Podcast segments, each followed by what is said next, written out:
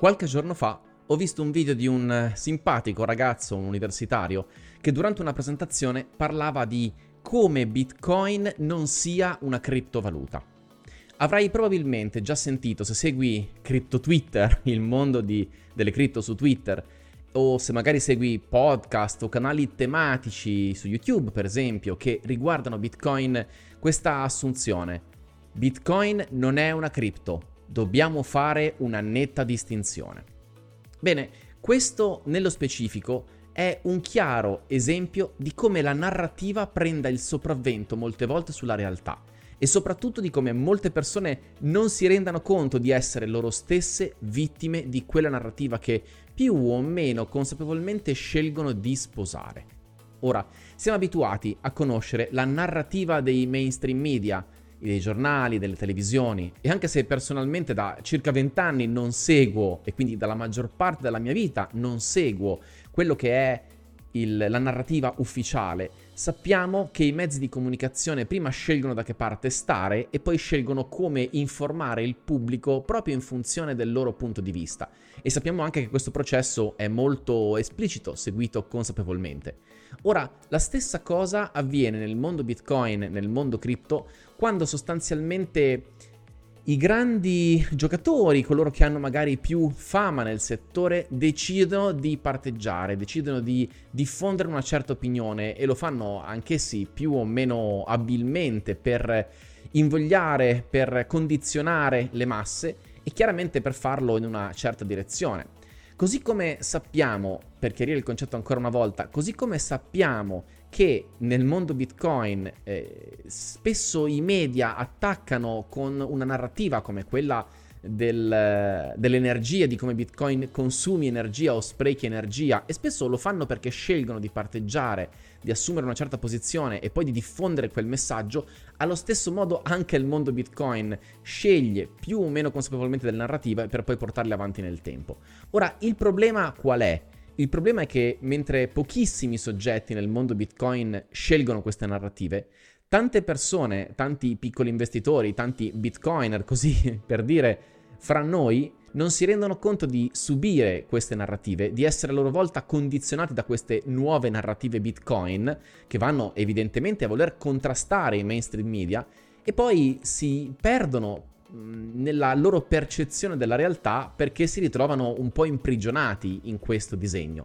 Torno all'esempio iniziale. Bitcoin non è una cripto, questo è uno dei capisaldi, una delle bandiere che molto spesso negli ultimi tempi, negli ultimi paio d'anni, si sente ripetere e ripetere ancora. E capisco evidentemente qual è l'intenzione dietro a questa narrativa. L'intenzione è quella di chiarire quanto sia diverso Bitcoin rispetto alle altre cripto. Però nel tentativo di perseguire questa finalità, quel che accade tendenzialmente è che si va a mentire rispetto alla realtà, perché oggettivamente Bitcoin è una criptovaluta. Infatti il mondo intero ha considerato Bitcoin la prima criptovaluta, per poi nel tempo eh, adottare in questo momento una distinzione che io stesso ritengo importante, ma quando poi sento le persone dire Bitcoin non è una cripto, volendo, ripeto, sostenere la posizione che Bitcoin è molto diverso dalle altre cripto, Bene, sorrido perché mi rendo conto che le persone stesse, i bitcoiner che sentono alcuni grandi giocatori di questo mondo voler portare certe bandiere, diffondere certi messaggi, finiscono loro stessi per credere a quella narrativa che però non è reale, è appunto una narrativa.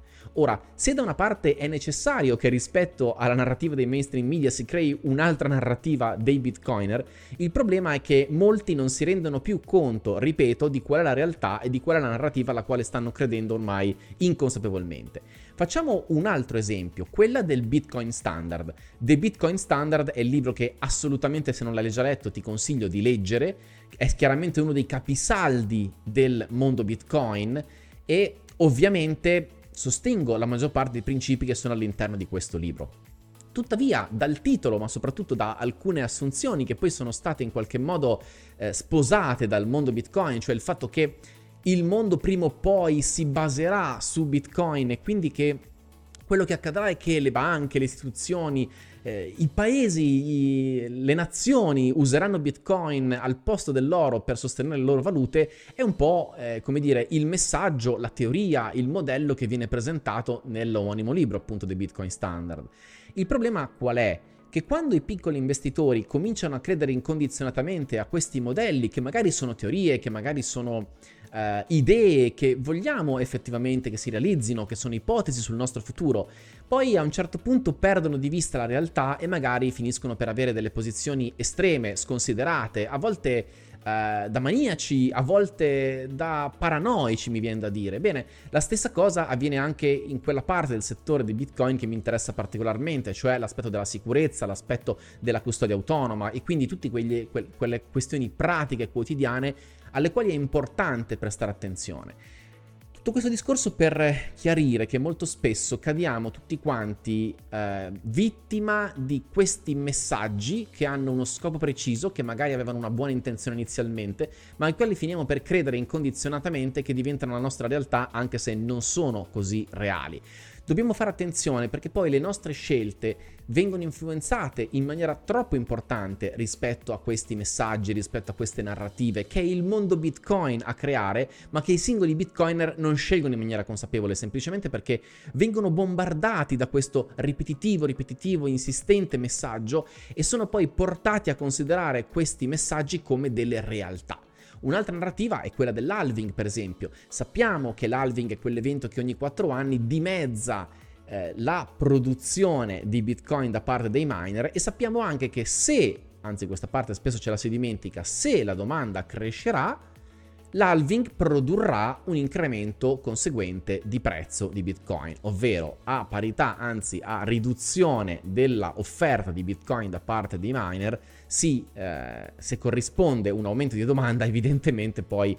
eh, ci ritroviamo con un prezzo, con un valore maggiore. Il problema è che molti anche qui non capiscono cosa c'è sotto, rimangono molto in superficie, quindi rimangono sulla narrativa, rimangano condizionati da questi messaggi che vengono diffusi e che sì, ovviamente chi li diffonde sa che sono profezie autoavveranti, cioè che il fatto stesso di diffondere ripetutamente può concorrere al fatto di rendere questi messaggi poi una realtà nel tempo, ma tanti singoli bitcoiner non si rendono conto di credere incondizionatamente e diventare un po' maniaci nel loro approccio a bitcoin, facendo loro queste credenze che però potrebbero non essere reali a tutti gli effetti. Quindi è molto importante prestare attenzione a questo aspetto aspetto. Finiamo per credere così tanto ed essere condizionati nelle nostre scelte da certe narrative, anche provenienti dal mondo Bitcoin, e a volte non ci rendiamo conto che questo può alterare il nostro comportamento. E magari poi potremmo rimanere delusi oppure spaventati quando nel momento in cui certi messaggi si rivelano non veri, perché improvvisamente, come spesso succede in questo mondo,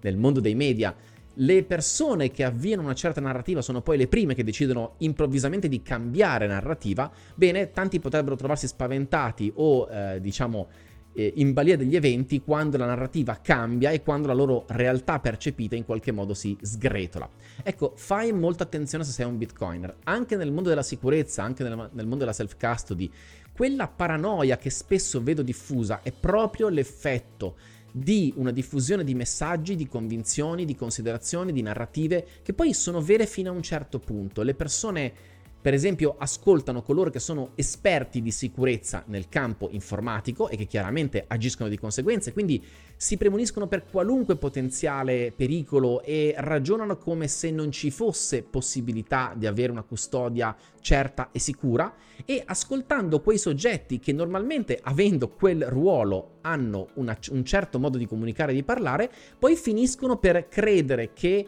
un seed o una passphrase non possono essere sicuri e allora si ritrovano a desiderare di dividere magari i loro bitcoin in 5-10 portafogli perché questo è l'unico modo sicuro per far fronte alla custodia. Beh, questo non è sostanzialmente vero. Ancora una volta ci troviamo a parlare del fatto che dobbiamo considerare l'impatto che la narrativa, i messaggi, la gestione autonoma, la responsabilità che noi ci assumiamo ha sulle nostre emozioni, sulla nostra mente. Il nostro modo di reagire a certi messaggi sono quelli che, è quello che può fare la differenza poi nel nostro modo di agire nella gestione delle cripto, nel decidere di comprare o non comprare. Ho sentito persone che hanno parlato di vendere la loro casa per comprare più Bitcoin. Ecco, bisogna fare attenzione perché molto spesso poi presi da certi messaggi, da questa narrativa, le persone impazziscono o meglio non si rendono conto di perdere un po' il senno, non si rendono conto di essere talmente entusiasti, magari sotto sotto ancora per quel discorso di eh, desiderio ardente di possedere di più, quell'avidità che ci porta a voler vedere il nostro patrimonio crescere, che di per sé non è negativa ovviamente, è neutra ed è legittima, ma guidati ancora da quell'avidità, a volte si fanno scelte sconsiderate perché dietro c'è un modo di pensare che è il frutto di quelle narrative che nel mondo Bitcoin, come a volte per altre persone dal mondo dei mainstream media, ci ha influenzati pesantemente. Ecco, presta attenzione a mantenere una certa lucidità, questo è il mio messaggio di oggi. Presta attenzione a considerare, a capire quando una certa narrativa è solo una narrativa, perché poi, altrimenti, se non ti rendi conto di questo, finisci per crederci per primo anche tu. Un caro saluto da Marco Cattaneo di Sicurezza Bitcoin, a disposizione per consulenze o attraverso i percorsi di formazione per partire e mettere delle buone basi nel mondo di Bitcoin. Alla prossima!